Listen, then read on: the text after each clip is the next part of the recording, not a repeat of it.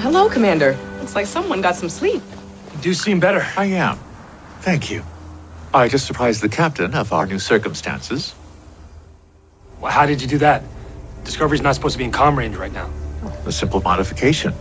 I altered the frequency of my communicator, linking it to the planet's transmitter. It boosted the signal sufficiently. Our new friend was okay with that?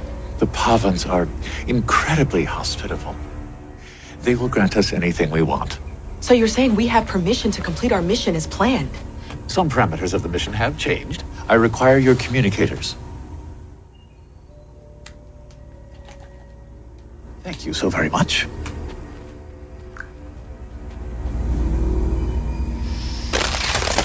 What are you doing? Oh, do not be alarmed. These are no longer necessary. The Pahvans have invited us to remain here with them. We can't do that, Commander. In time, you will experience this world as I do. You must remain open to it. Even your limited sensory abilities will improve eventually. Saru, something has happened to you. You are not thinking clearly. Not at all. The Pahvans have found a way to exist in perfect balance and absolute harmony with their world. They have already achieved everything we say we seek through our exploratory and diplomatic efforts. The only answers we require for the advancement of all species is here. And it's ours for the taking.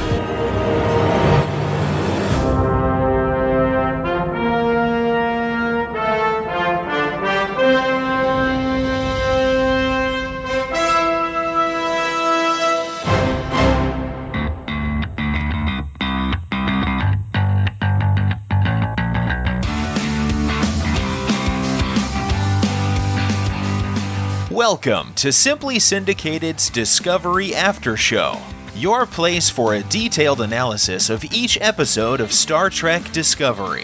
Now, here are your hosts, Shawn Ray and Rick Tatro.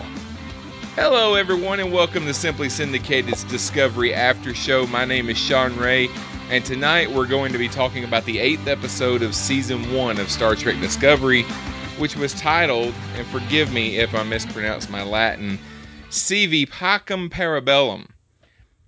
And it was written by Kirsten Beyer and directed by John S. Scott. Uh, Rick couldn't be here tonight, but I'm joined by a couple of our favorite frequent guests. Uh, first is my co-host on another show that we do called Cosmic Potato, the Super Fan Talk podcast, Mr. John Irons. How are you, sir?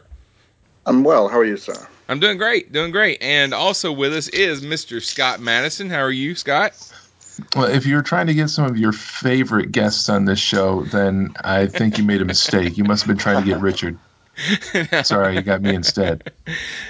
And uh, and our guest tonight is a guy that I know from the local Birmingham area convention circuit. He's been a guest on both uh, Cosmic Potato and he's been on the Prime Direction. Mr. Jeff Shackelford, how are you, sir? I'm doing great. Living long and prospering. Jeff, have you been enjoying uh, Star Trek Discovery?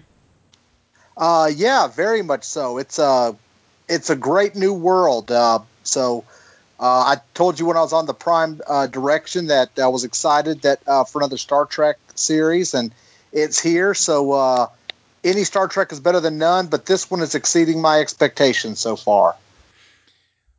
Well, I thought that we would start the show out a little bit different this week. Because uh, one thing that we do a lot over at Cosmic Potato is that we play a game at the beginning of the show. And uh, one of our favorite games to play is Um Actually. So I thought we'd play a Discovery theme version of Um Actually. Uh, wow. To, to start out. Um, now, how it works is Scott and John, I know you guys know. Jeff, uh, I don't know if you've ever played Um actually, but the way it works is that I'm going to give a piece of information about Discovery to the three of you guys. And that information that I give you is going to be wrong in some way. There's going to be something about the sentence that I say that's going to be wrong. And your job is to figure out what it is that I said that was wrong and the right piece of information for that sentence. If you know the answer, then you'll say your name, which will be kind of like buzzing in, And if you uh, if you're the first one to say your name and I call on you, then you'll have a chance to be able to correct what I said. And if you get it right, then you'll get the point. Now, we're using Skype, so you may say you may say your name first, and I may hear someone else first. so whoever I call on is who I heard first. Okay, so uh, just to just to be fair. Actual buzzer results may vary. Yeah, exactly, exactly. um, okay, so all these questions, I'm, I'm going to have ten questions, and they all have to do with Star Trek Discovery in some form or another. And I mean, some of them are pretty easy, some of them are a little bit tougher than others. But okay, number one. John. Go ahead, John. if you get it wrong, you get negative 500 points. Never mind. Never mind. Let me write all your names down on this piece of paper before I forget. John, Jeff, and Scott. Okay. Uh, number one. Michael Burnham was adopted when she was young by Vulcan Ambassador Sarek and raised as a younger stepsister to Spock. Scott. John. I think it was Scott first. Um, actually, Shawn, she was raised as a ward of Sarek, not as a uh, mhm, uh, stepsister. you know what? I will accept that because that is correct. The actual answer that I had was that uh, Michael is actually older than Spock. She's uh, she's quite a bit, she's quite a bit older Oh. than Spock. But, I was gonna uh, say the same thing as Scott. So Yeah. Well, I mean that works. Oh, and Jeff, I forgot to tell you when you when you when you buzz in, if I call on you, you have to start your sentence with, um, actually. All right. Okay. Number two. Uh, this is the first Star Trek TV series to air since Enterprise went off the air in 2006. Boom, boom, boom, boom, boom, boom, boom. Jeff. John. Jeff. Um, actually, this is the first Star Trek series to air since Enterprise went off the air, but I'm going to say it didn't go off the air in 06. You have to. You, Just making a random guess. yeah, but yeah, you have to tell me the correct answer. You can't. I'm going to say it went off. go ahead. Gosh, I get my years confused. I'm going to say it went off the air in 03. No, that's wrong. You got the right piece Um, of information, but John. Go ahead, John. um, actually, it went off the air in 05. That is correct. It did go off in 05. Okay, number three. Uh, this is the first Star Trek series in which the main character is not a captain. Instead, we follow Commander Michael Burnham. John. John? Um, actually, she her rank is not commander. I believe she's lieutenant commander. That is correct. Scott. Scott? Um, actually, John, after the pilot episode, she no longer holds a rank. Yeah. Yeah, she, she's she's specialist. She's specialist Michael Burnham, but I believe in the first episode, even though she was the first officer of the ship, I think she was a lieutenant commander. So, um, now Rick's probably listening to this episode right now, and he's saying, "No, that's wrong. that's wrong." Um, okay, number four. When Saru asked the computer to list the best captains in Starfleet, the list includes Captain Archer, Captain Pike, Captain Kirk, Captain Decker, and Captain Georgiou. Scott. Scott. Um, actually, Captain Kirk was not included in the list. It was Robert April. That is correct. Nice. All right. Uh, right now, John has two. Scott has two. Jeff, you have zero. I really stink at Star Trek trivia as much as I love it, but All right. Uh, number five. Captain Lorca has a tribble on his desk. Of course, we were first introduced to that species in the the original series episode, "More Tribbles, More Troubles." Scott. Scott. Um, actually, More Tribbles, More Troubles was the episode of the animated series with Tribbles. The TOS episode was The Trouble with Tribbles. That is correct. All right, number six. Harcourt Fenton Mudd is played by Rainn Wilson. He is best known for his role in The Office, where he plays Dwight Schultz. Scott. Scott. um, actually, it is Dwight Schrute, Yes. not Dwight Schultz. Dwight is- Dwight Schultz. Um, actually, Dwight Schultz played uh, Lieutenant Reginald Barclay Yes. on Star Trek: The Yeah. Next Generation Oh, and. Star Trek Voyager. and Mad Dog Correct. Murdock on the A and Mad. Dog Murdock. Yeah. yeah. But that's not Star Trek, so who cares? well, neither is The Office, but okay. Um, number seven, the fan theory that the Klingons would somehow reanimate Georgiou's uh, corpse was shut down quickly when it was revealed that the Klingons blew her body out of an airlock. John. Scott. It, Oh, was, it was John. Um, actually, I suppose blowing it out of an airlock might be an euphemism, but in fact, they consumed her. That is They correct. ate her body. They slid the meat from her skull. Her Okay. smooth human skull. That's right. Uh, number eight, uh, James Frain portrays Sarek, a role originally played by Mike Lenard.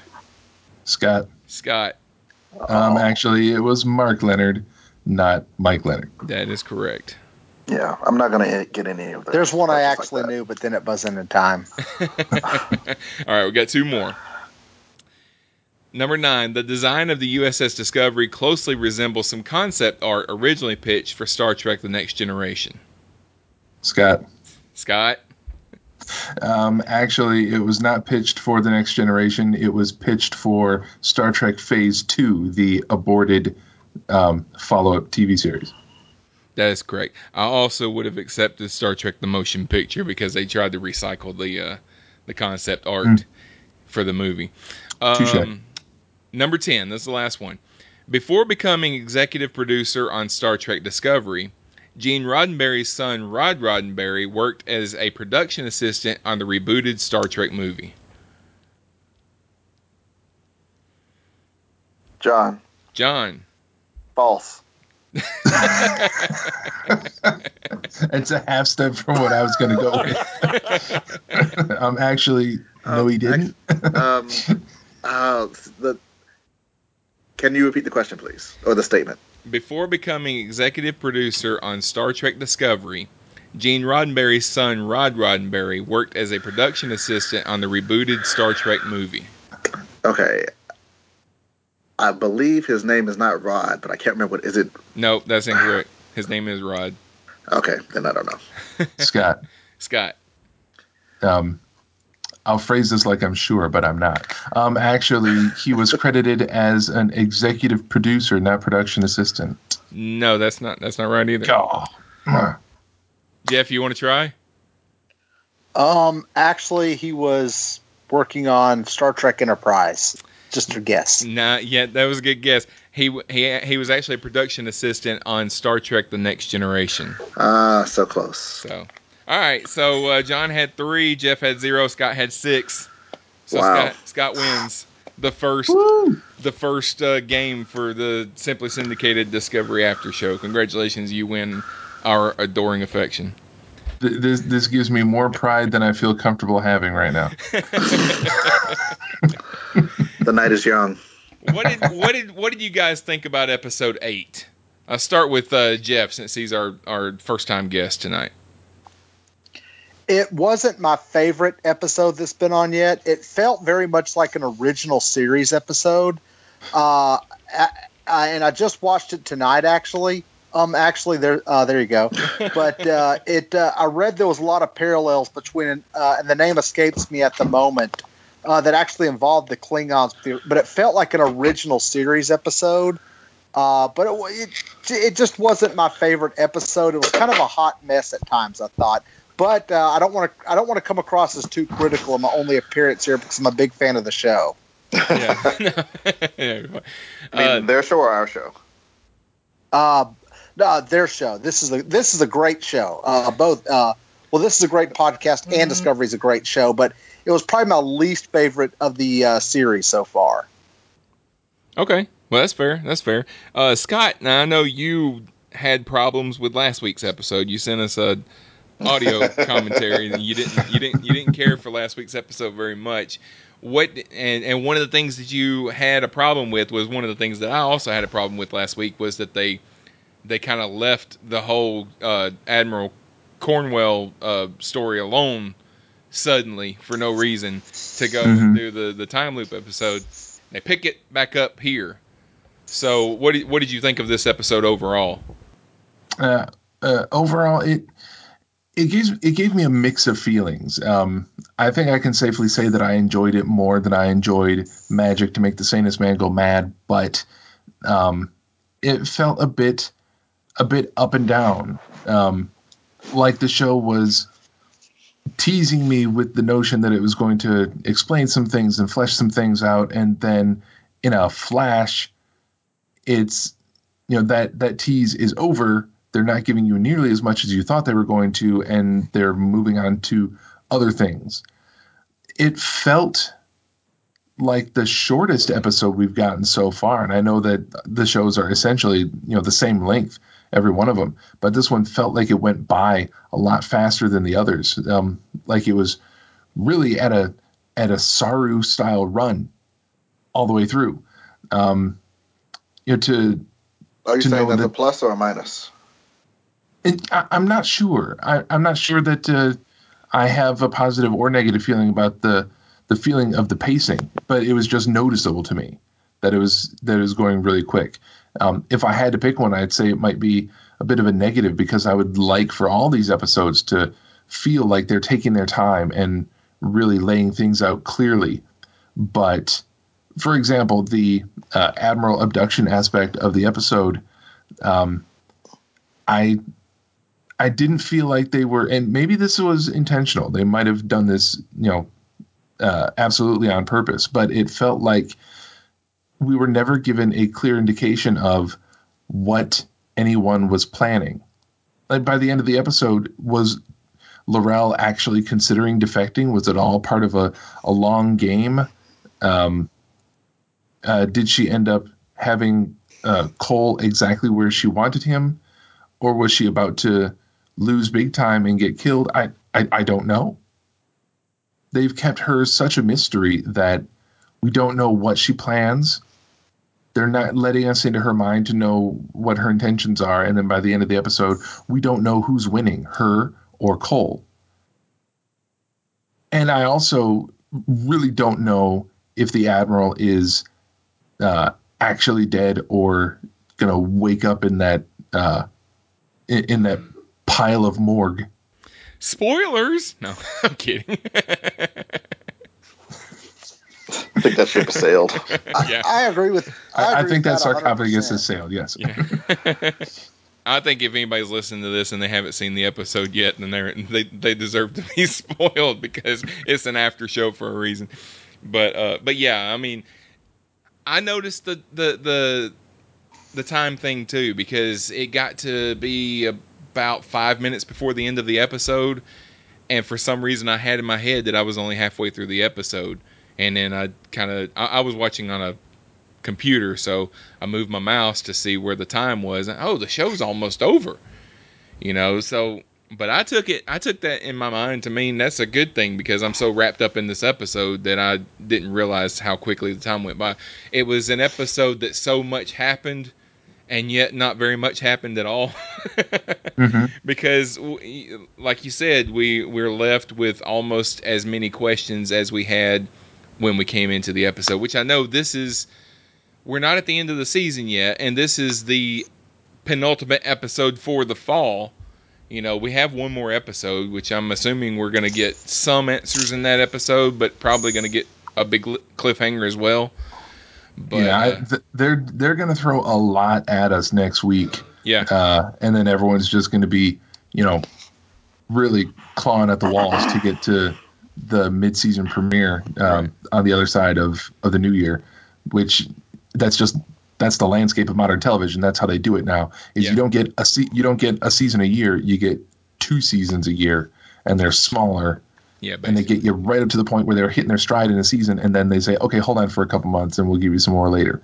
Why? I don't know. I still I- haven't understood it. I kind I kind of understand when you're talking about a fall finale and uh, and coming back in January because not as many people are watching t- television over the holidays because they've got so much going on with shopping and family outings and and gatherings and all that kind of stuff that they're afraid you know that their numbers will go down. So it's it's a safe bet to pause at the end of or at the beginning or middle of November and then come back in January when everybody's uh, done with Christmas and, and all that kind of stuff, and uh, and can devote their attention back to the show. So I kind of understand it. I, I don't like it. I, would rather just have all the shows, but I, I, I understand a little bit of why they do it. Plus, you know, I know a lot of people that love the show but are just really behind on it.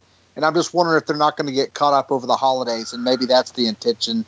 There's people like mm. us that can't wait to see the new episode every single week, but I think at the end of the day, maybe that's like okay, over the holidays they can get caught up. Then we'll hit them with the new series, uh, new season or mid season premiere rather. Yeah, yeah, that makes sense. Yeah, sign up for sign up sign up for their free week and then just binge up to the point that we're at. Yeah, binge these uh, eight nine episodes. Yeah, and honestly, I think that the the real reason for uh, a break in a TV production season probably comes down to um, the cast and crew wanting a break rather than making the entire season of television, at, you know, in one go, just at a straight run.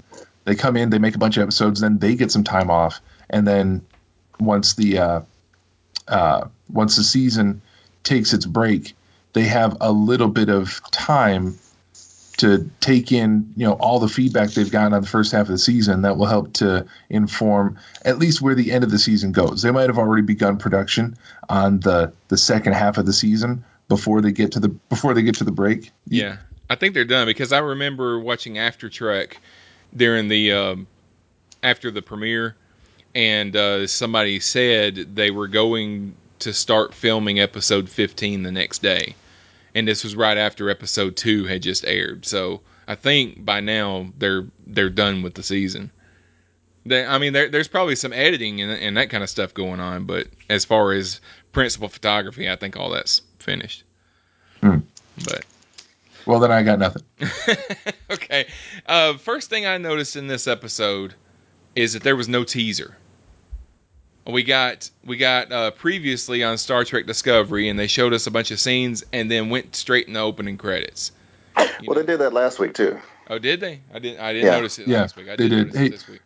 Yeah, I want to jump in here for a second, Shawn. Did, did we skip over John and his thoughts on this episode? I think we probably talk, did. Talking about the, the break in production in modern TV. Yeah, I wasn't going to say anything. yeah, okay. um, That's why I'm here, John. I'm here to help you. Appreciate it.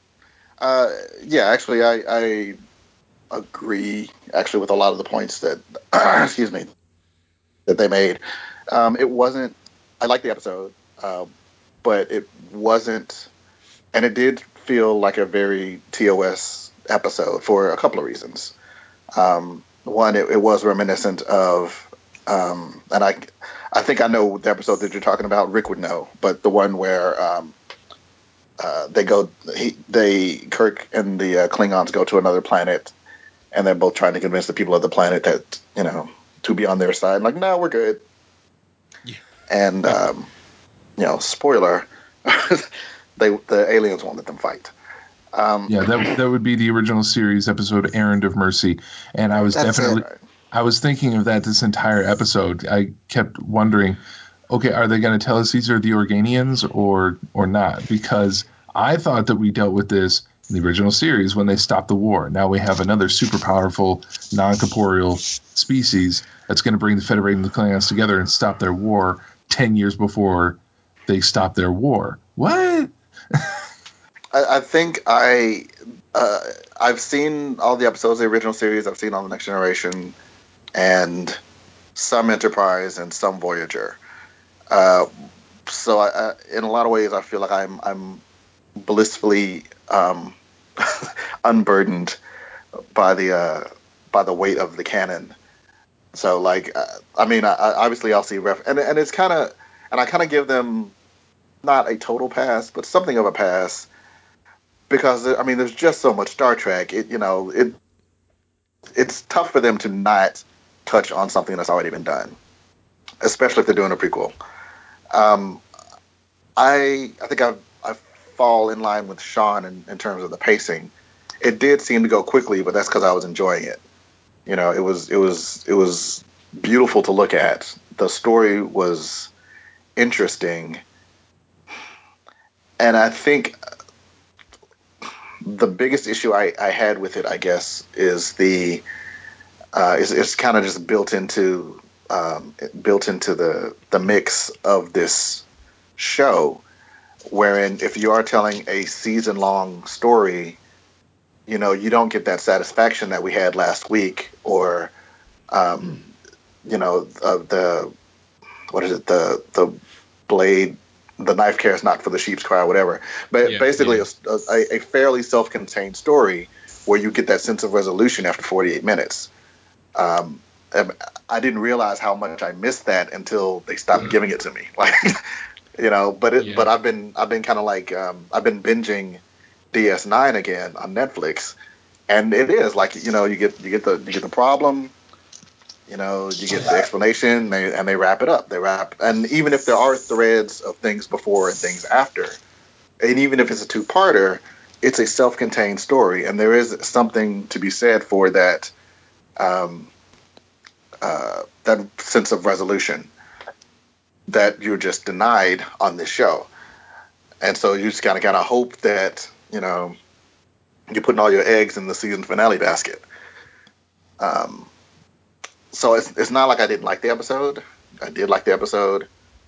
And a lot of the questions I guess that you had, Scott, I didn't really have a problem with necessarily. I don't need to know where L- L'Rell is now.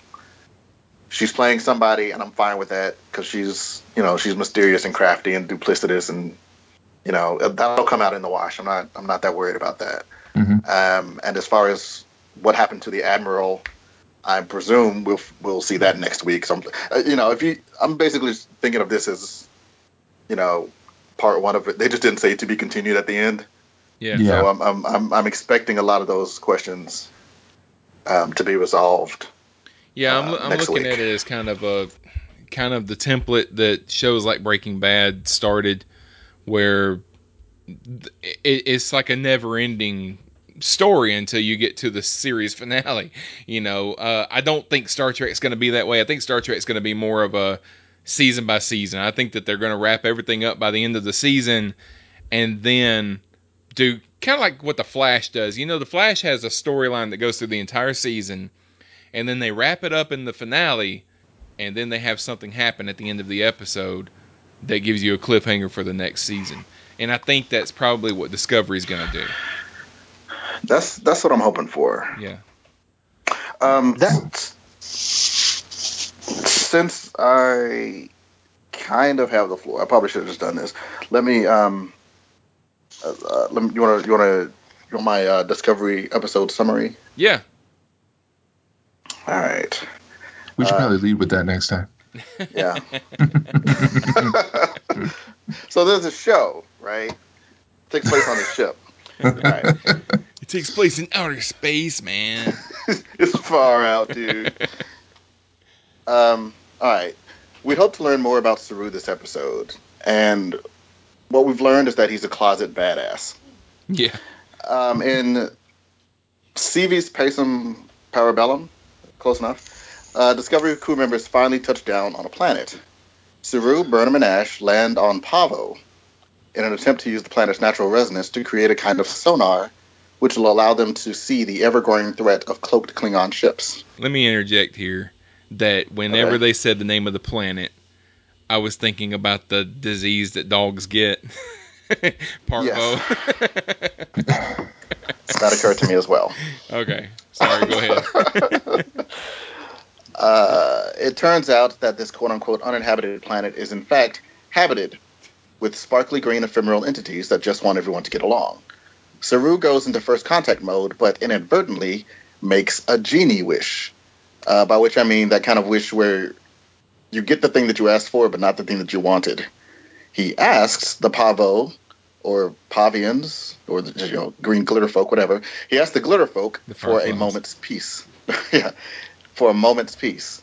And though he's referring to the sound that the planet constantly emits, they interpret that as removing the constant state of fear that he, like all of his people, experience.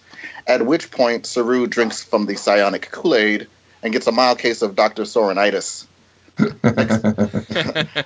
yeah. Ne- next thing you know, Saru tries to teach his friends to sing in perfect harmony, but they refuse because they don't choose to keep him company. and that He's on fire. and that is when Saru releases his secret badass. Meanwhile, on the Klingon death ship, L'Rell encounters and interrogates Admiral Cornwell. Uh, spoiler: uh, they both acted their asses off. Uh, there, were, there were twists and turns, which we'll go into later. But I'll say that for the first time on the show, I'm actually more interested in what's happening on the Klingon ship than what's happening on Discovery. Uh, fortunately, it looks like all the storylines will be converging next week, along with possibly some other universes. But before the episode is over, Burnham will make her own genie wish of the Pahvo, wherein she asks for their help with the Klingons. And she too gets what she asked for, but not what she wanted, Mhm. which sets the stage nicely for next week's mid-season mid-season finale. Overall, I think they've done an impressive job this season, and here's hoping that they stick the landing. All right, so we've had a, we've had a couple of Klingon light episodes, but the Klingons are back this week, and there's a battle raging from the very beginning. The USS uh, Gregor- Gagarin, is that right? Gag- Gagarin. Uh, Uh, yeah, yeah, I assume. I, Based I think it's Yuri. Gagarin. I don't think there's an R at the beginning. I think it's I, I think it's Gagarin. named after uh, cosmonaut Yuri Gagarin. Okay. Right. And uh, so that ship is lost in the battle along with two others because Kol is handing out cloaking technology to any Klingon house that'll give him uh, their loyalty. Uh, hey Jeff, what have you what have you thought about the Klingons so far in, in Discovery? I love them. I think they're I think they're great. Uh, it's we're seeing a new story emerge kind of with them. Uh, I I've always been obsessed with the Klingons. I they- they're the great uh, they're a great adversary of the Federation, and so uh, I love the makeup, love the special effects, love love the language, uh, and really just love the divisiveness of this uh, of them. Um, you know, for years we always had this kind of cold war with the Klingons that finally got resolved in what what was it, uh, the undiscovered country, right? And Yeah. then there was like happy peace Klingons, but uh, it's good to go back to the time to see them when they're kind of uh, fighting with everyone, fighting with us, fighting within. So, uh, been great to see them again. I I think that's been a common complaint among some fans that in the reboots we haven't gotten enough Klingons. Would y'all agree? Yeah. Yeah. Yeah. That was easy. yes. Yes, I agree.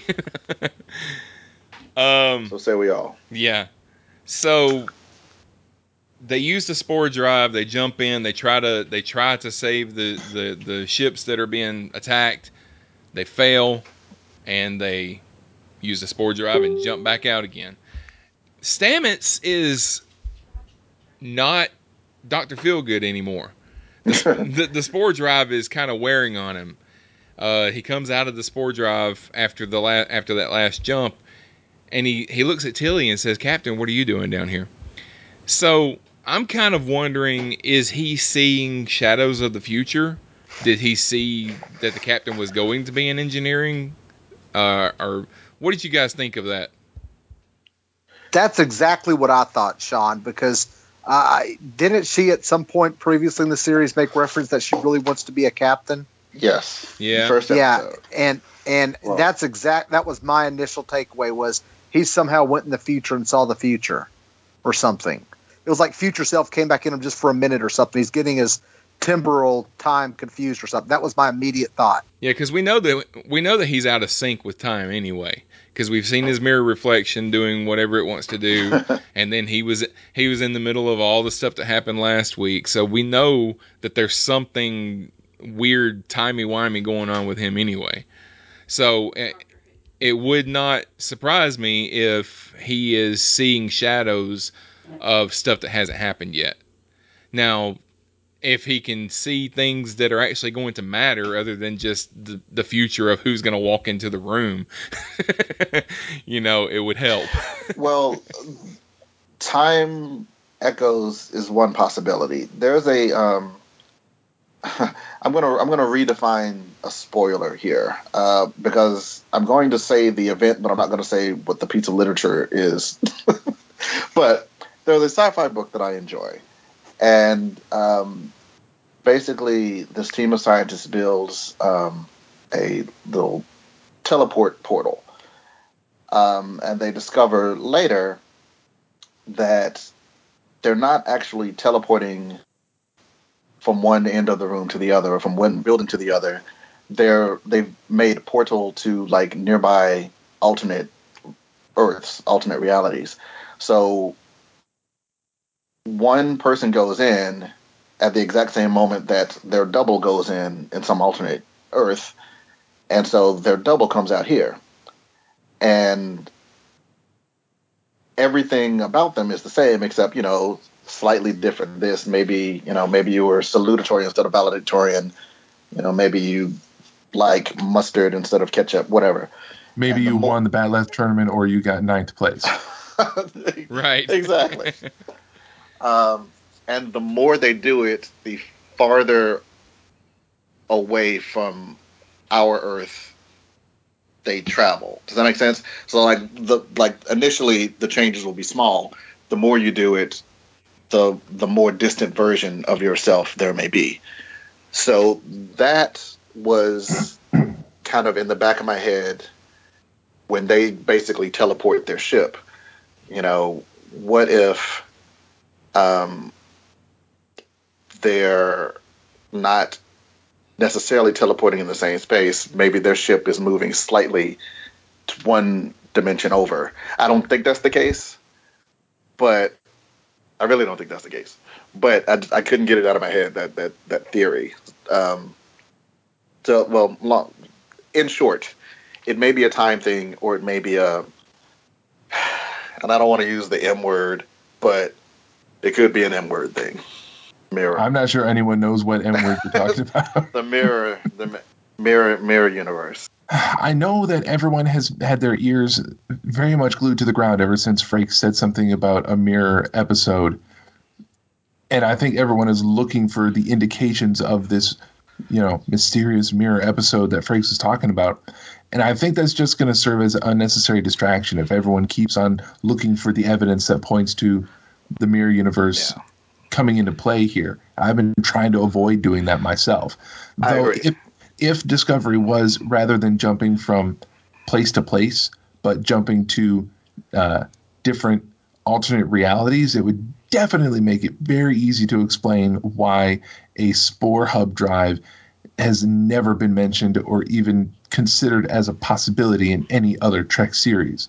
You would think that if anyone knew about this technology, worse situations, like say for example, oh look, our ship is stranded and the engines are down, we can't go anywhere, and there's a Borg cube heading directly for Earth. If only we had a spore hub drive, someone would at least say those words.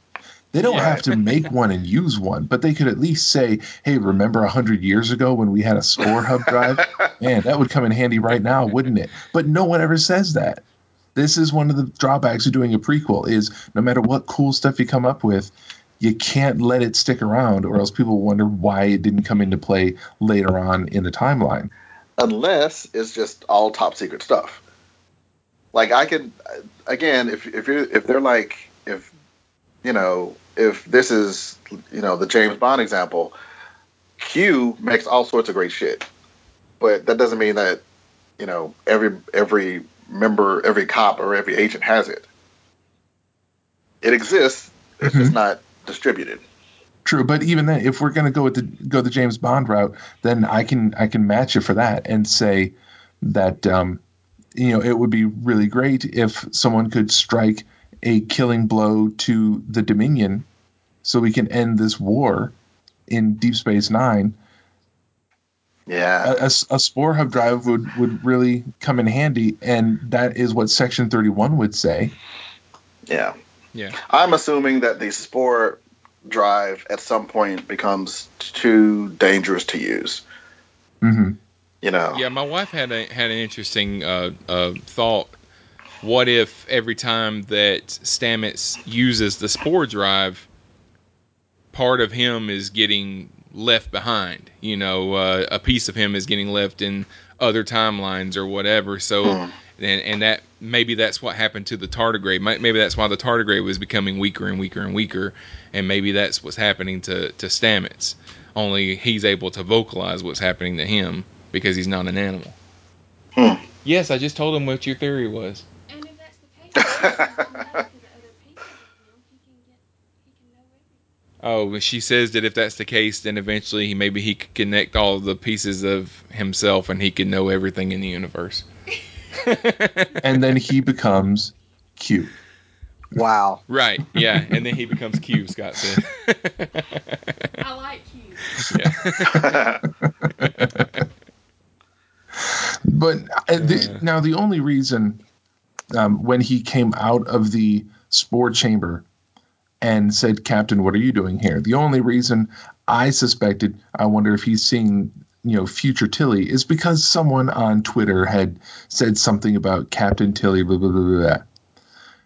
And I know that's the only reason that I thought of that. I think what is equally likely, if not more likely, is that in the next episode, we saw from the you know next week on the mid-season finale, um, we can see that uh, Discovery is going to be jumping a lot next week.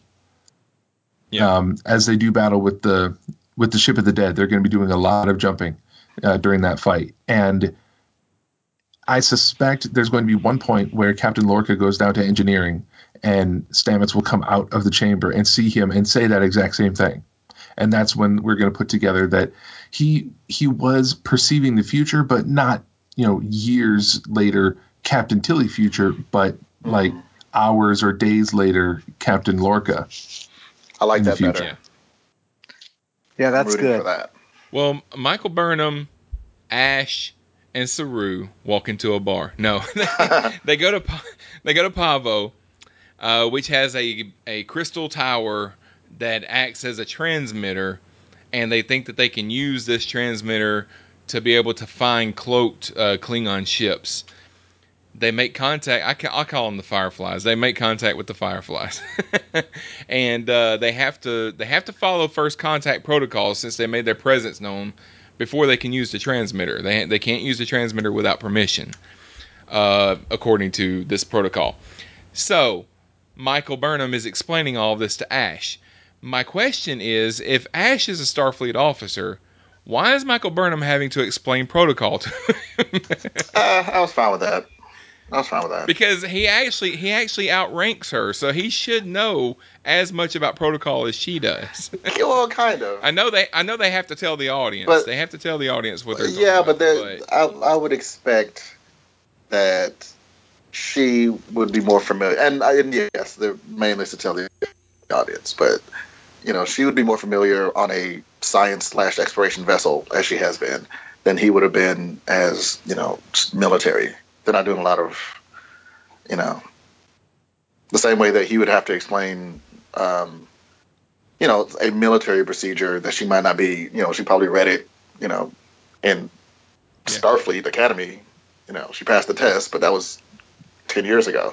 hmm yeah. And we we've seen it up and down Star Trek in in all the series. There are some officers who are smarter in some areas than they are in others, and uh, Michael is going to be smarter in not only the science areas but also in the diplomacy areas uh, from her time as as an XO. Because I yes, you know technically Tyler outranks her right now, but you know six seven months ago she outranked him as a lieutenant commander and an XO. Um, her specialties can be science and diplomacy and command being an XO. His specialty is making things dead. Right. So so he and he'll know all about the you know proper Starfleet procedure when it comes to making things dead, but not necessarily first contact. It's not his specialty. And she is much more well versed in that. Or maybe or maybe he's a Klingon. We don't know. There were shots in this episode where it seemed clearer than it did before that okay, um um oh, oh come on, um uh, the actor who plays um Tyler, what's his Oh. name?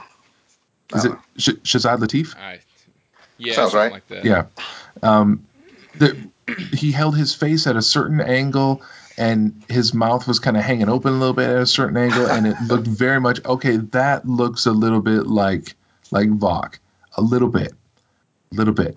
Um, so whether they're the same person or not, it's becoming more and more clear, especially with this whole um, Javid Iqbal uh, debacle on Twitter and IMDb.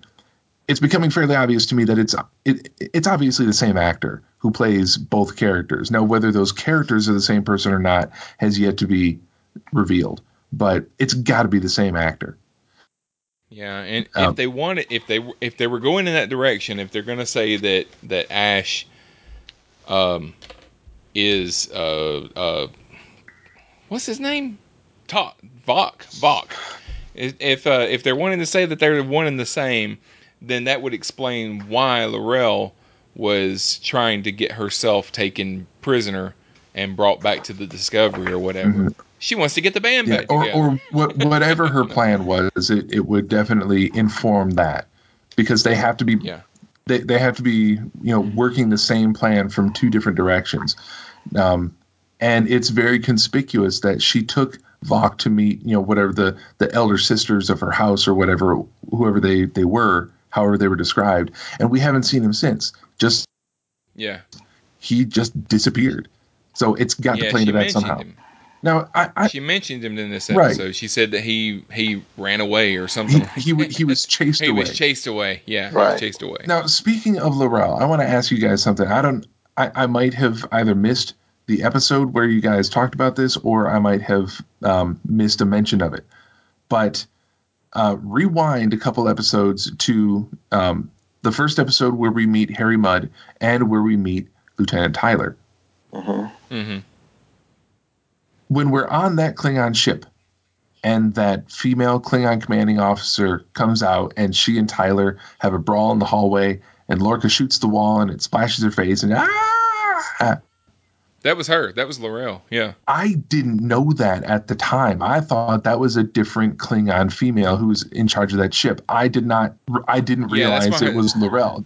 Did any? Did Yeah, everyone the- else and- know it was her, or am I the only one I who the, the only reason I knew was because I typically watch with the closed caption on. Because Oh, and, uh, and it, it labels the, the the person who's talking, doesn't it? yes, Yeah. but I like just just on my own um, by my own devices, I did not realize that it was her until That's a good observation right until she got shot. Yeah.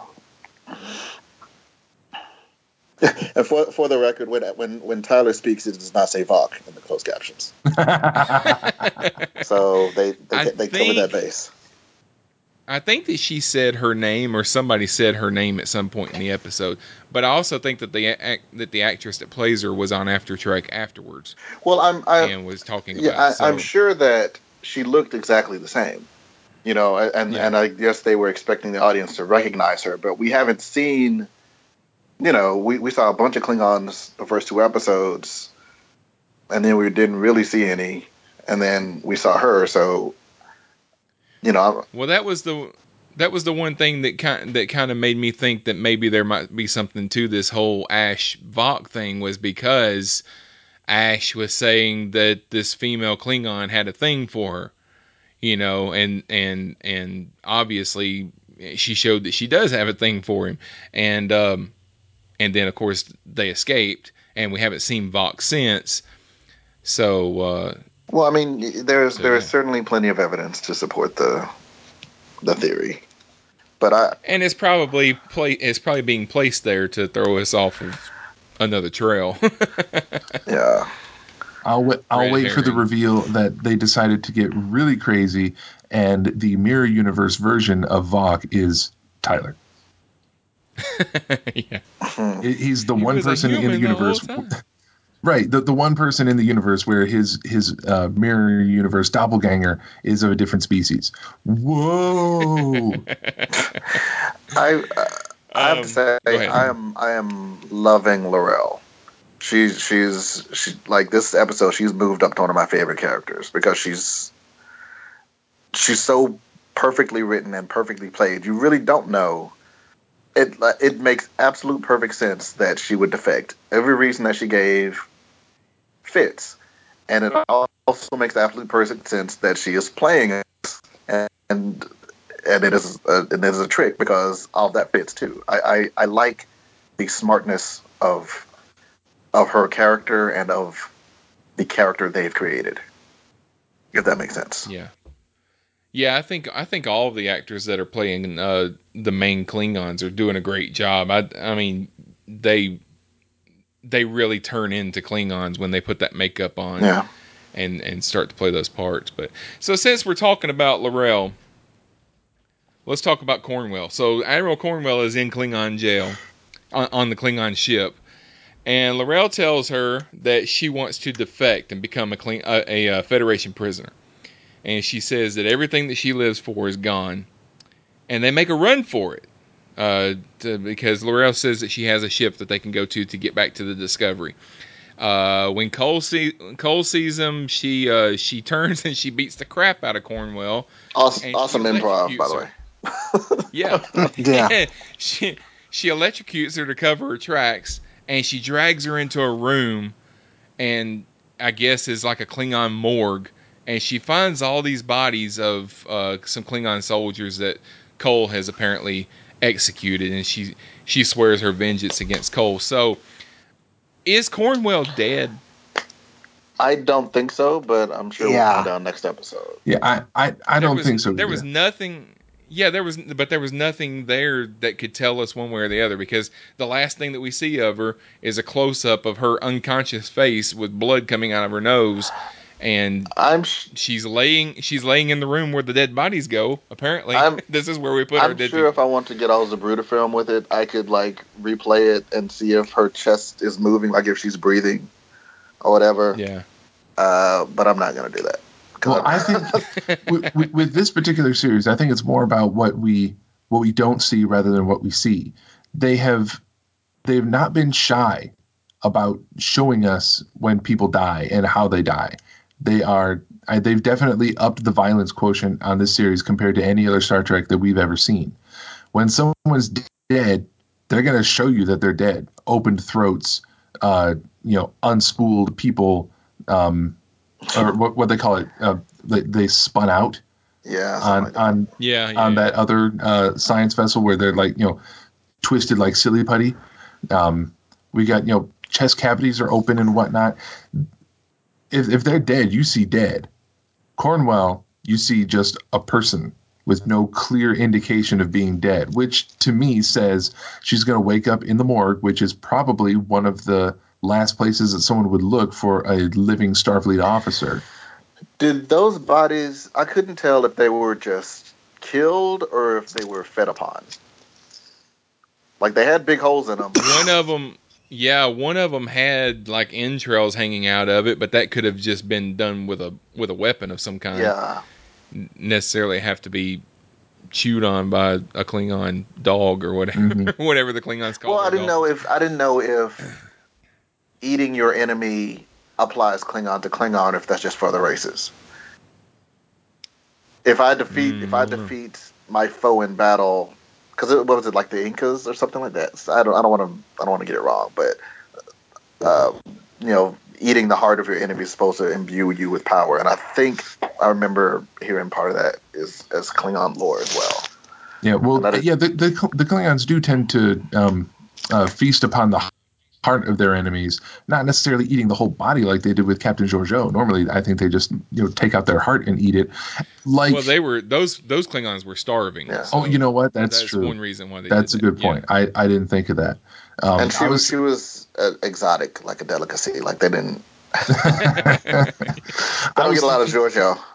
I was thinking more of um, uh, the DS9 episode Blood Oath, where Kang, Kor, and Koloth, along with Jadzia, were going to feast upon the heart of the albino. Not eat the albino, but just take out his Yeah. heart, and all of them were going to eat that. So that's why I was surprised they ate Captain Georgiou. Now, if anyone, be it um, you know crew members on the ship of the dead, or if they have um, you know a room full of targs uh, to feast on on the Klingons that were in that morgue. It's hard to tell, and that is a drawback of the production design and costume design for these new Klingons. If you put a heap of these Klingons together in a room with the lighting on a Klingon ship, you can't tell what happened because those outfits are so busy. It looks like just a pile of viscera anyway, even when they're standing upright.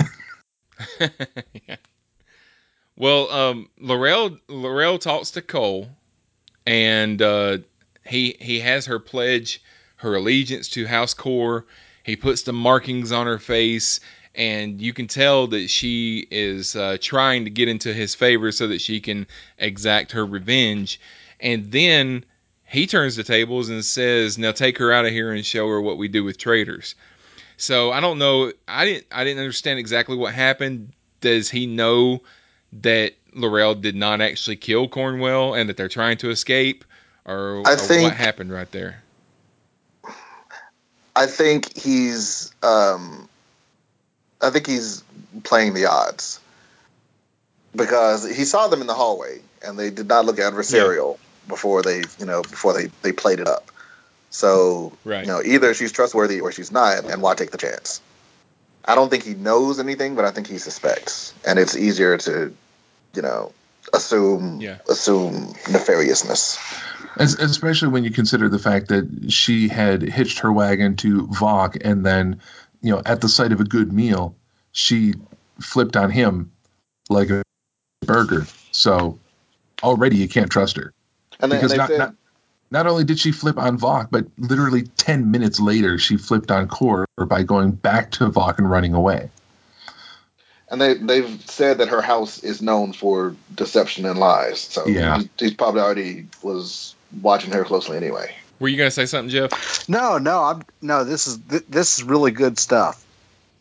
I feel bad. I feel I feel I feel like we I feel like we extra out. No, I, I, it sounded like he was about to interject, and I just wanted to give him a chance. But um, so let's go back to the planet. Okay, um, it seems at first that the uh, Fireflies have taken over Saru, and that they're like, I don't know, controlling his mind or whatever. But uh, he's cutting them off from contact with the Discovery, and he says that they're staying, they're not going anywhere. And what we eventually find out is that they actually just calmed Saru and they took his fear away. And he's never been one second without fear in his entire life. So that's a big deal for him. So it wasn't mind control, it was just desperation that he didn't want to go back to the way that he uh, that he's felt his entire life. Um, so Ash tells Saru that he wants uh, he wants revenge on the Klingons for his torture. Uh, Saru Saru uses a lie detector crystal and discovers that he's lying to keep him busy while Michael Burnham uh, tries to get access to the crystal. And they made a good point on After Trek last night that I wanted to bring up. Saru is a Kelpian, which is a prey species. He can run 80, 80 kilometers an hour, and he can apparently crush a communicator in one hand. So I would hate to see the predator from his planet. Right. if they if they are the prey, I'd hate to see what it is that's hunting them down and killing them. But uh, so uh, what? So that was a lot that happened with Saru last night. What did you guys think about all that? That's a lot of character development for him. I, I, I couldn't agree more. It was the, uh, you know, I said at the beginning of this podcast that I thought this series was kind of a hot mess a little bit, and I think the more I listen to it, the more I'm going to grow to like it, especially watch it, uh, watch it again. But uh, this was the best Saru episode by far and away. We really, really got deep into his character, and uh, couldn't agree more. It was uh, it was really interesting, just you know, seeing how he reacted to everything, and it seems like he's really trying to be um, be very proactive and trying to uh, win this war and trying to get on path uh, get on the same path with the what's their name the pa- pa- Pavlovians. Is, am I saying that right? Pavlov. The um I- um hang on. I- Yes, something. uh, Pat, yeah, something like the Parvo, the Parvo Pa- people. Pahvo. the Parvo people. Yeah. Uh, no, he's. Yeah. It seems like he's really trying to just like win this war and be the hero. Um, so uh, yeah, I, I liked uh, I liked Saru really a lot in this episode. Really grew to like him very much. I just had a really random thought. Okay, so when he comes back to the tent and he's all lovey dovey and he's trying to convince uh, Tyler and Burnham to stay, he puts his hands on like the sides of their heads and kind of like gently strokes their ears a little bit. yeah. Um, okay, like I said, I've been watching a lot of DS9, and I, I know where you're going.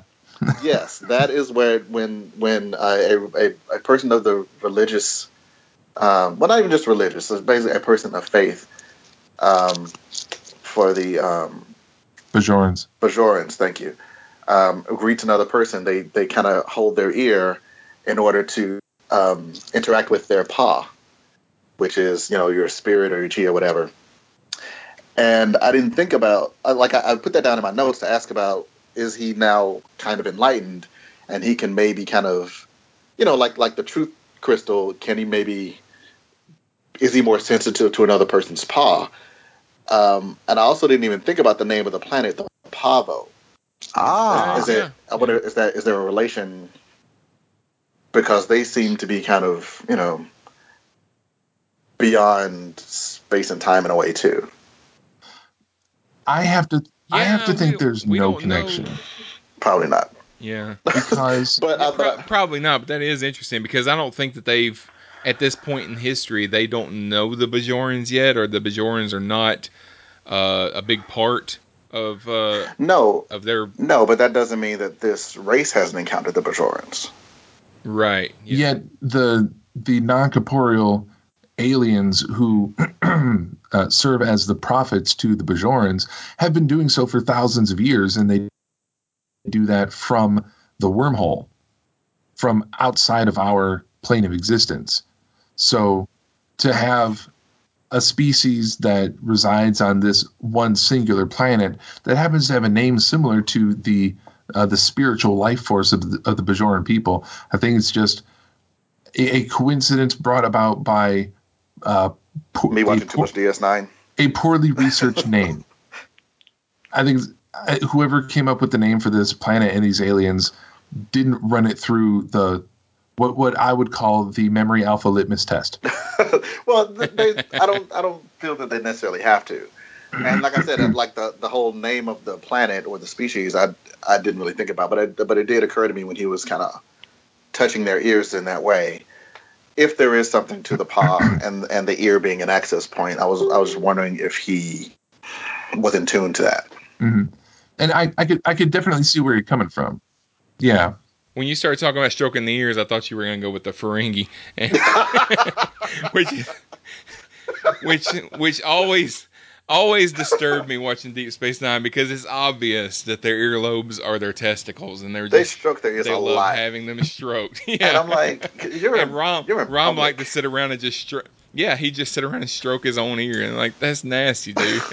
well, well Qu- Quark would do, to be fair, Quark would do that more than Rom would. Quark just standing there thinking about something would just kind of idly stroke. Is it now? yeah, Now, how how suave and and charming and likable am I going to seem if every time I come up with a good idea, I just kind of reach down, scratch, scratch, scratch, scratch, scratch, scratch? No, that's not appropriate. Right. We should not we should not be so accepting of that from Ferengi to just right there in public behind the bar. You serve glasses with those hands, Quark. Come on. and don't and don't force the women that work for you to stroke it either, or be naked. because That's- he because he did that cool. with the Dabo girls. Yeah. okay, I'm sorry. Hey- I, We I apologize into- for the we went a, we went in a weird direction there. let me uh, let me ask another question here, Shawn, about Saru. Okay. So, uh, would y'all agree Saru kind of seems like he's uh, always kind of in the state of fear and always kind of like running, uh, especially since that uh, on his planet he's a uh, he's the prey, so to speak, right? So he's kind of always constantly living in a state of fear. Would y'all agree with that? Yes. Yes. Yeah, well, he said that he said that in this episode. He's he he he always he has never known a moment that he wasn't afraid. So I guess my follow up question is: so for the first time in Saru's life, does he get a feeling of calmness, and maybe that's why he's upset that it was taken away from him? Because for the first time in his life, he is not living in this, like Shawn says, constant state of awareness and fear. So the That- pa- the I think- think Pavlovians so. really calmed him and chilled him out a lot. Yeah, that's so. that's exactly the sense that I got. And um, uh, to Doug Jones' credit, I think he sold it so incredibly well. Not just in their last moments on the planet before beaming out, but in in sickbay when he was explaining it to Michael. And you know, anyone who has ever uh, essentially, especially you know people like us who have been you know sci-fi fans our whole lives, um, uh, put yourself back to when you were in high school and every day you had to deal with the people in high school who didn't look kindly upon uh, you know nerds and geeks and sci-fi fans and all that. And uh, you're going to feel like you are you know constantly being stalked by by predators every day in high school and pretend that someone came and just for one day said you're the person in school that everyone looks up to. You're the person in school that everyone admires. You don't have to be scared of any of these students bullying you or talking down to you because of who you are. But tomorrow it's going right back to the way it was. Right.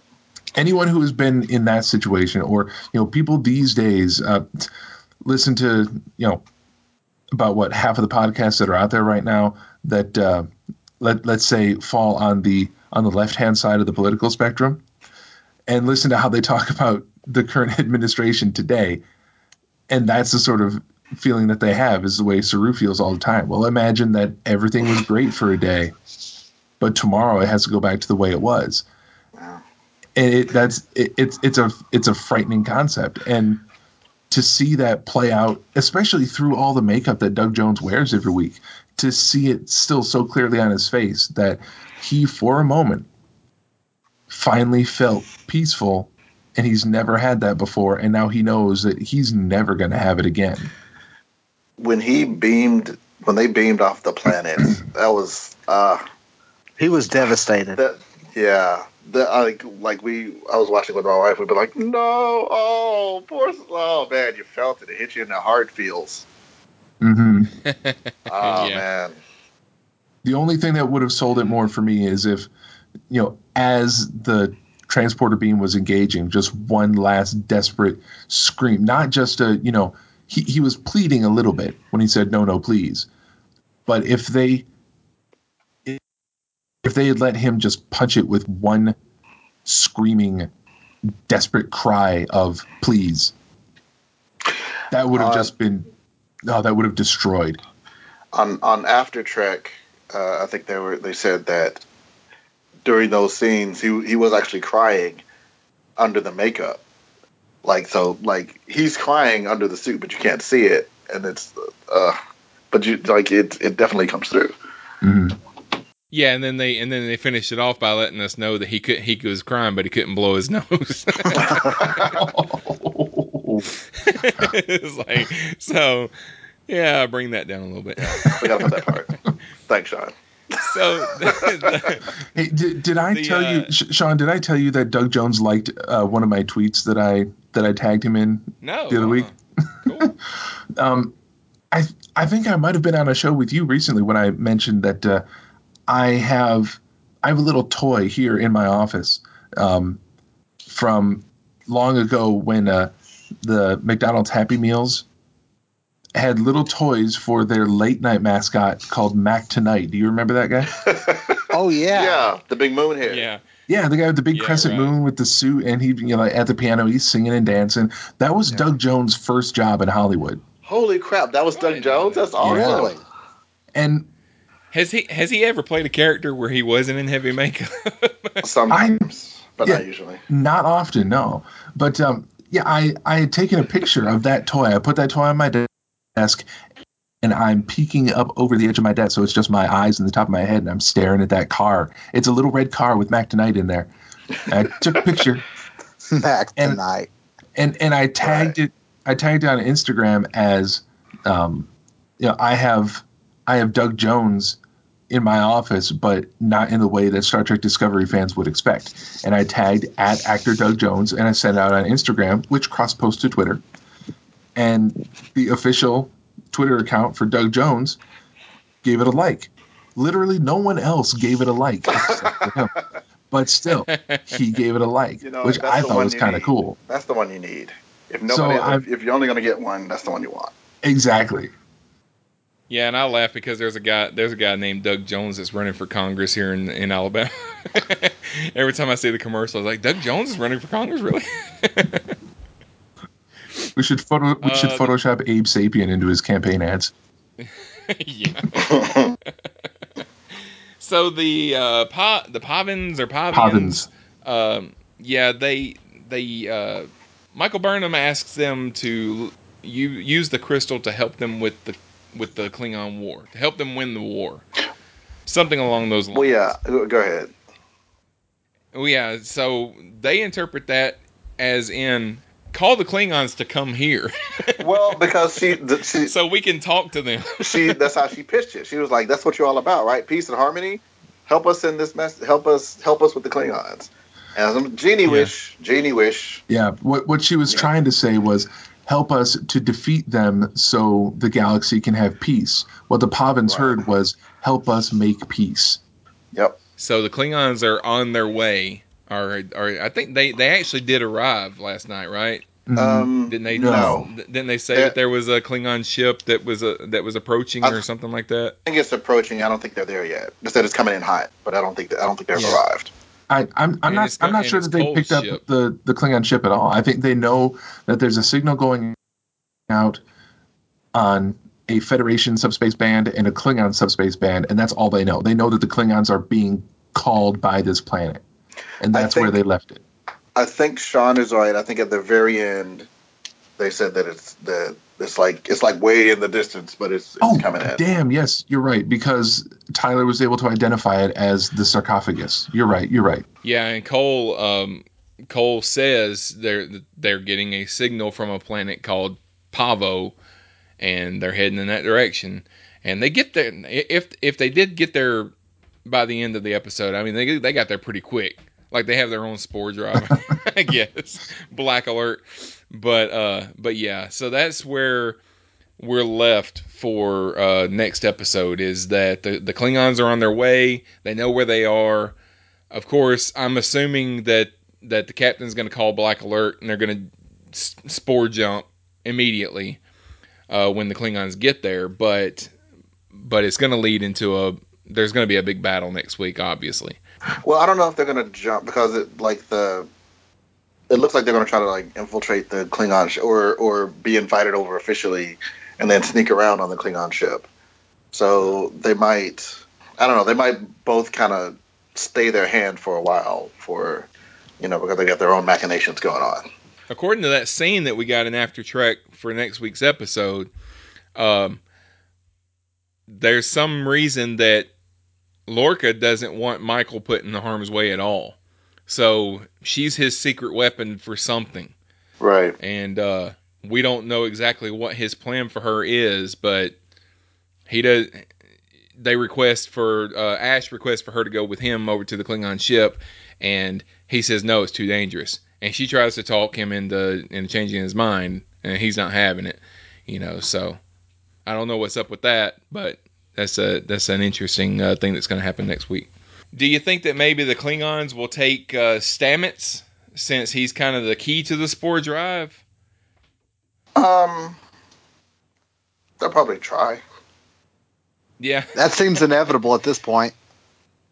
And what happens when L'Rell and Ash are reunited?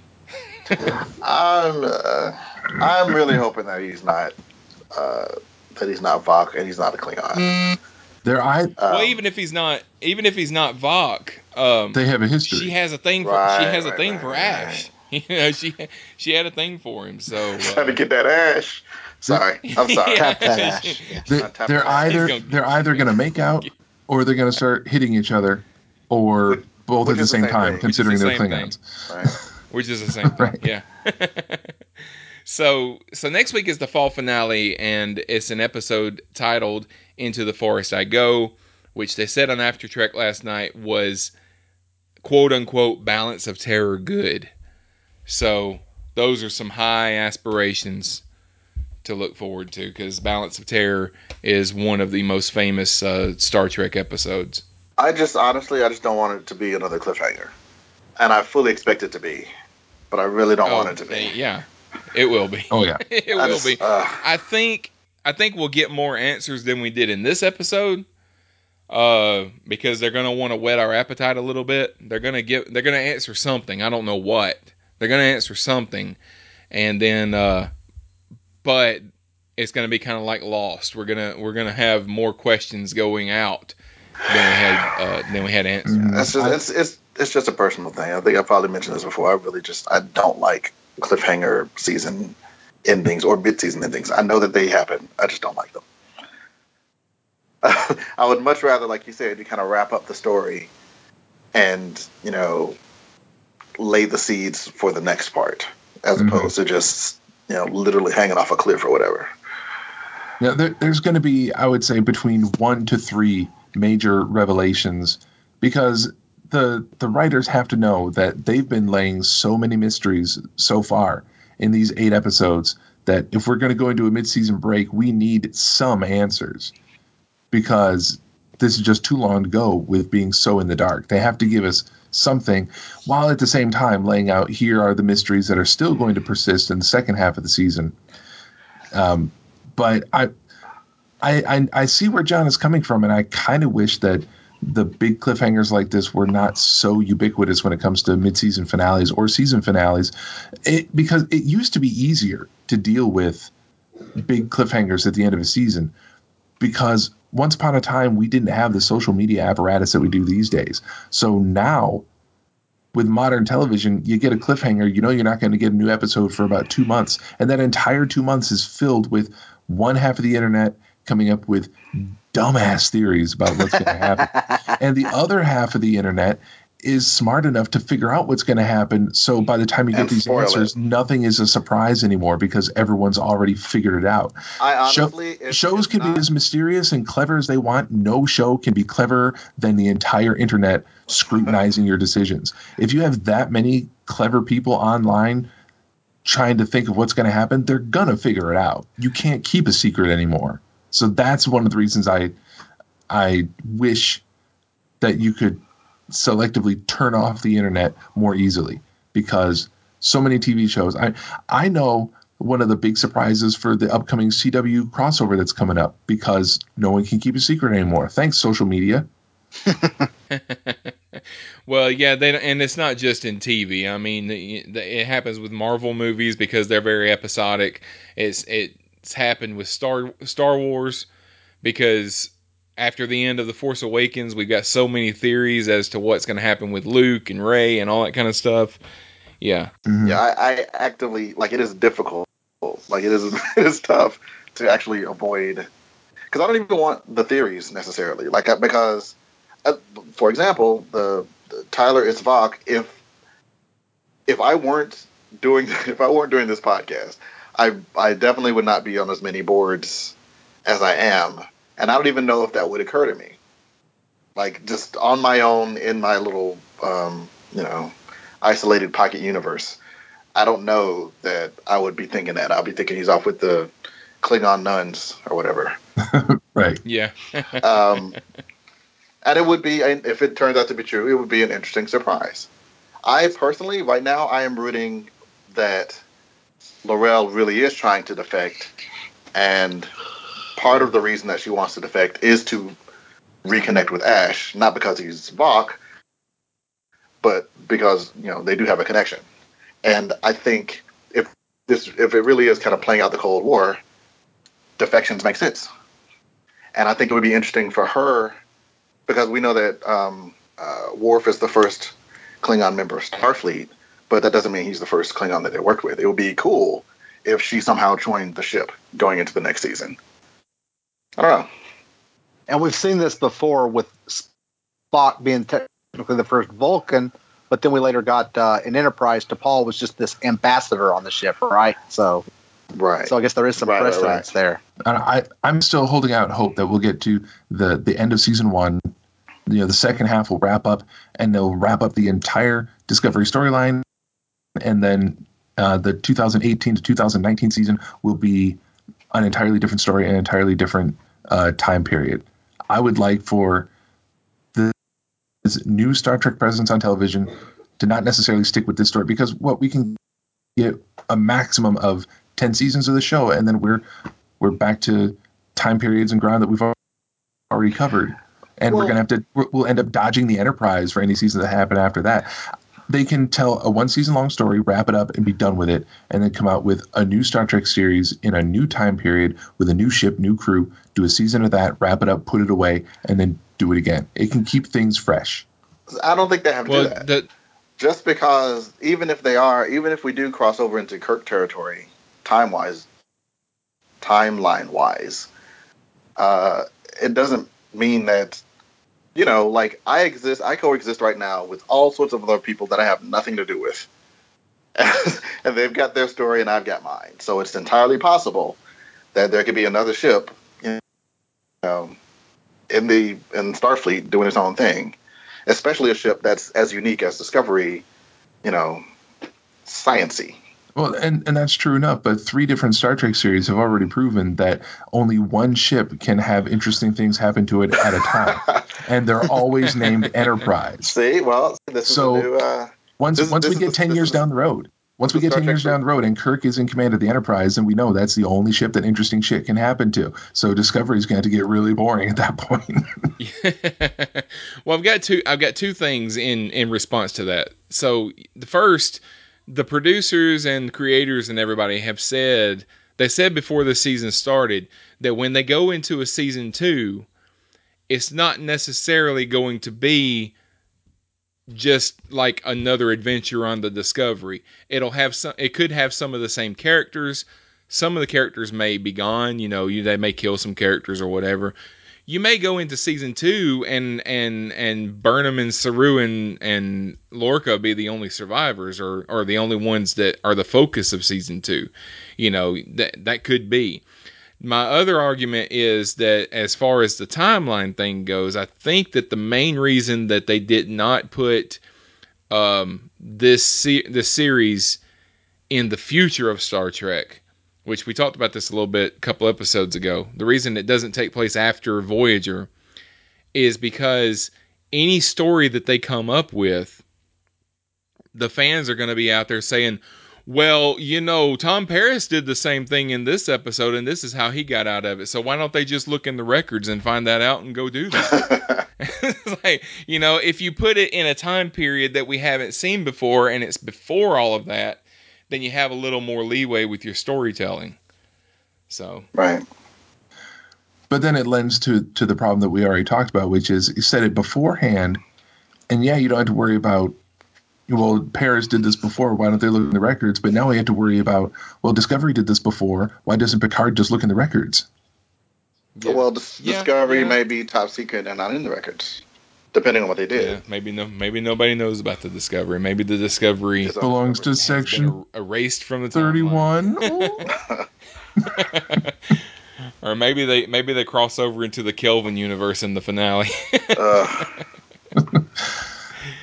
Bite your tongue. but but this uh this book that I'm reading the uh, uh the novel that I'm reading Captain Pike is a big is a big character in it. I mean the Enterprise is in this book has a big part of the story and Captain Pike and Spock are main characters in the story. So it's really an interesting book. And you know if you like Discovery, if you if you like Star Trek novels, you'll probably like uh like this one and it's called Desperate Hours. And um, and we're gonna give away a copy at the end of the season. So uh, anybody that leaves us comment on SoundCloud or iTunes or Facebook or or sends us a voicemail or a text message or whatever, um, I'm gonna put those names into a drawing at the end of the season. Draw one name out, and that person's gonna win a copy of Desperate Hours. So, um. So after the fall finale, Discovery is going to take a break for the holidays. A lot of fans don't like it. I said a few minutes ago that I kind of understand why they're doing it. Uh, we're going to take the same break. Uh, we could keep doing the show. I had a, a, fan of the show ask me a couple weeks ago if we're going to keep doing the show during the break. I don't think that we have enough to talk about. We've only got eight episodes, to, or at the time we'll have nine episodes. We've only got nine episodes to keep talking about. I don't think there's enough to keep doing a weekly show when there's no new episodes coming out. So we're going to pause uh, until they come back in January. And if you want to hear us keep talking about science fiction type stuff, you can come listen to our other podcast over at cosmicpotato.com. We do Cosmic Potato, the Super Fan Talk podcast, and I'd love for you guys to come and check that show out. We talk about everything over there. Uh, I just released episode 60, 69, dude, uh, this week. No. and uh, edit that out, please. it was our it was our uh, our mad scientist episode uh, that uh, John and Scott and I did uh, a couple weeks ago, and I just released that. And I also do another podcast, a Star Trek related podcast called The Prime Direction. It's kind of sort of on hiatus right now because of this podcast, but Uh, there are 18 episodes out there, and I'm going to be doing another one uh, later this month. So go, go and check those out. They're, they're over at cosmicpotato.com and iTunes and Stitcher and SoundCloud and all those places. And um, as far as this podcast, you know what? Before I get into saying goodbye to everybody, I wanted to read a little bit of feedback that I got on uh, Facebook. So I posted on Facebook last night uh, just what did everybody think uh, of episode 8. And uh, Laney Boylette said, Captain, that's an Easter egg. And then also said, L'Rell's uh, choices constantly confuse me. Hopefully, she'll make sense on a rewatch. Uh, Carlos Carmona said, We learned that Saru can be a badass if he wanted to. Uh, Laney Boylette also said, I, I've had a thought. Could Frakes mirror mirror episode be a leap forward? Uh, yesterday's Enterprise with Tilly as captain. and and then our friend uh, Bulant Bulant, if I'm, I, I, he told me how to pronounce his name. I think I'm saying it right. Bulent Bingal uh, said, I think Stamets' connection to the mycelium network goes through time and space. He's seeing things uh, in there like Captain Tilly. The planet, he said, the planet Parvo. the planet, the planet Parvo is uh, is so cool, but I don't think we got enough of an intro to it and how the feds knew about it the opening battle was excellent. So how did how did we know so much about this planet if there's nothing there? Uh, we we didn't know that these fireflies were there, I, but we knew all about this crystal tower. Well, they they they picked up like the harmonic resonance or whatever, and and they were like, um, this will make it good. This should be able to beam out the signal that we want. Yeah, that makes sense. Here's, I, I think I mean, I, I guess we'll find out next week. I, I, can I can really only see this going like, I guess one of three ways. Either the the either either the Klingons and the humans aren't really going to be allowed to like destroy each other. I mean, obviously we see them fighting, but they might not it might not be able to make it permanent because the planet won't let them, or they'll destroy the planet which I'm really hoping is not going to happen, but I think might happen. Um, or you know they'll blow up the Klingon ship. Since I'm assuming they won't blow up the Discovery yet, like permanently, because you know they they blew it up like sixty something times last time. But I mean like yeah, for real. Well, they kind of got the whole the whole show is named after the ship, so that's what I'm saying. yeah. Um, and I I don't I don't know that I would be satisfied with two of those endings. but I mean, we'll see. Like, obviously, depending on how well it's written, you know, we'll see. Scott, Jeff, you guys got anything to add? Yeah, I, I got nothing. I, have I've been too busy leaving comments on iTunes and Stitcher because I want that copy of Desperate Hours. yeah, I'm going to read Desperate Hours. All right. Uh, as far as this show, it's on simplysyndicated.com. You, you you you probably all know that, but Simply Syndicated also has tons of other podcasts that you should go and listen to. Uh, Rick has uh, Starbase 66. Uh, Rich and uh, and Rick and a couple of others uh, also do the movie news show, which is coming up on 100 episodes Woo! in the next uh, couple of weeks. Uh, ray guns and go-go boots and uh, the little little pot of horrors, all kinds of stuff like that. So go over to simplysyndicated.com and download some of those podcasts and check that out. Uh, and you can find them all on uh, iTunes as well. You can find us on Facebook. Uh, we have a page called Fans of Simply Syndicated's Discovery After Show where the the people that listen to this podcast can get together and talk about the episodes and and talk about uh, all their ideas of what may be going to happen in the, in the series uh, going forward, you can send us a voicemail or a text that we can use on the show. And you can send it to the phone number is uh, Erica 205 642 8380. 205 642 8380. And uh, of course, your message rates and long distance rates may apply. But Bobo hate TOS. Uh, that's going Bobo hate TOS. That's the phone number. the first and the last O's are zero. Bobo, right. Bobo hate TOS. Well, Jeff, thanks for being here tonight. Oh, it's my pleasure. Uh, sorry I didn't contribute more, but uh, I love the show, and uh, you know, it's uh, it's always great listening to y'all guys dissect it. It helps me enjoy it even more. And uh, Scott, thanks for being here. It, it, it was a bunch of fun. I appreciate it. And uh, you mentioned that uh, Simply Syndicated Movie News is going to be having its uh, 100th episode in a couple weeks. Um, for people who have been listening to that uh, for the past several months, uh, but didn't start at the beginning, um, might not be aware that I was on that show from the point that it started uh, for uh, maybe about the first year of the show, maybe a little bit less. But uh, I will be coming back for the 100th episode. So if you hated this episode of this show, uh, you might want to avoid the 100th episode of, of Movie News. no, not at all. and uh, John, thanks for being here. Yeah, man. All right, guys. Uh, make sure you join us next week. As I said, we'll be talking about the fall finale, which is titled Into the Forest I Go. And we will talk to you then. Thank you for joining us for Simply Syndicated's Discovery After Show. Your feedback is welcome. Leave us a comment and review on iTunes or follow us on Facebook. The views and opinions stated on this program are those of the hosts and do not necessarily reflect those of Simply Syndicated, CBS, Paramount Pictures, or their sponsors. Star Trek Discovery is owned by CBS and has no affiliation with Simply Syndicated or this podcast. No infringement of copyrighted material is intended. Be sure to join us again next week as we analyze another episode of Star Trek Discovery here on Simply Syndicated's Discovery After Show. I, I didn't want to, uh, you, you know, I didn't want to plead this on the podcast, but Sonequa Martin Green's a native Alabama where me and Shawn live. Is, is anyone else here from Alabama? I'm.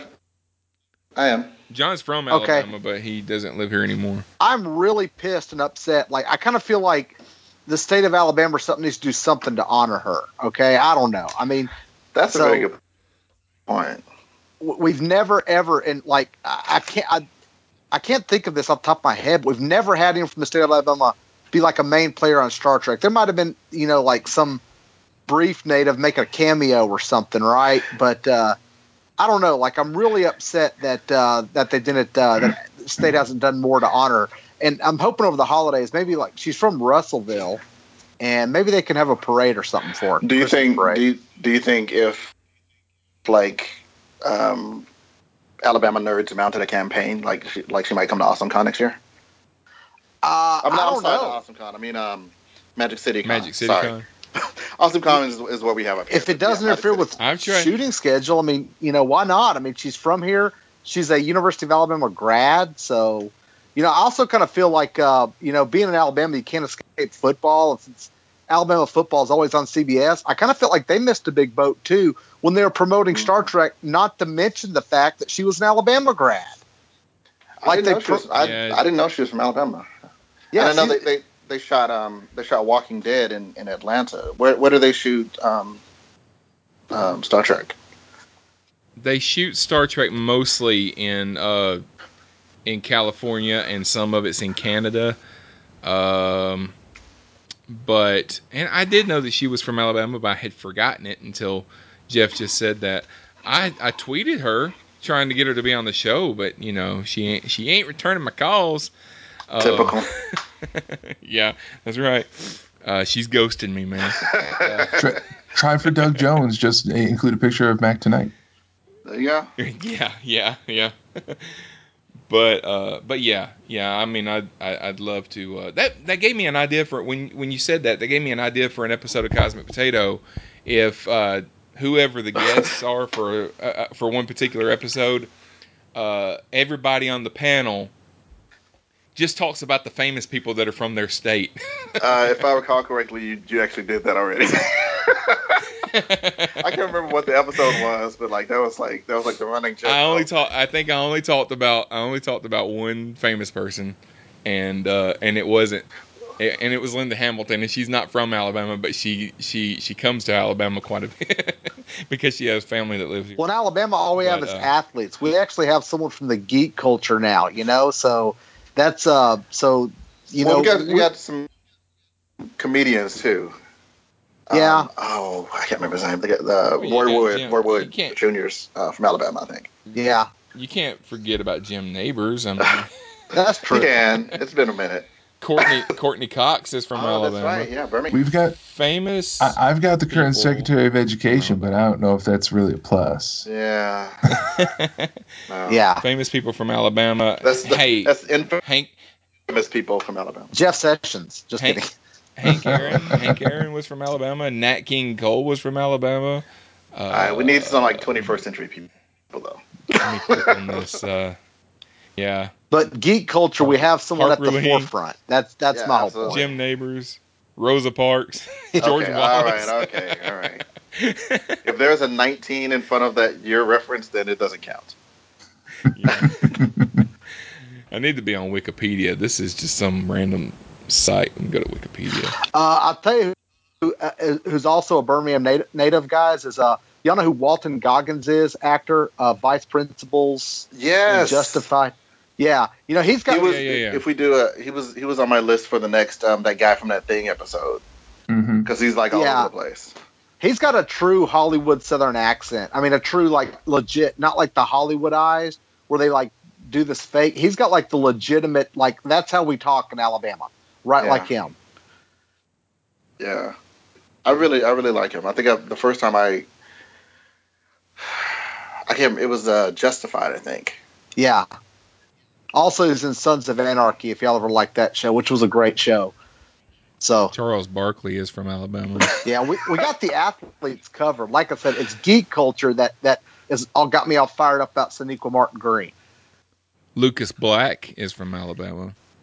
Um, let's see. Of course, there's a lot of NASCAR drivers.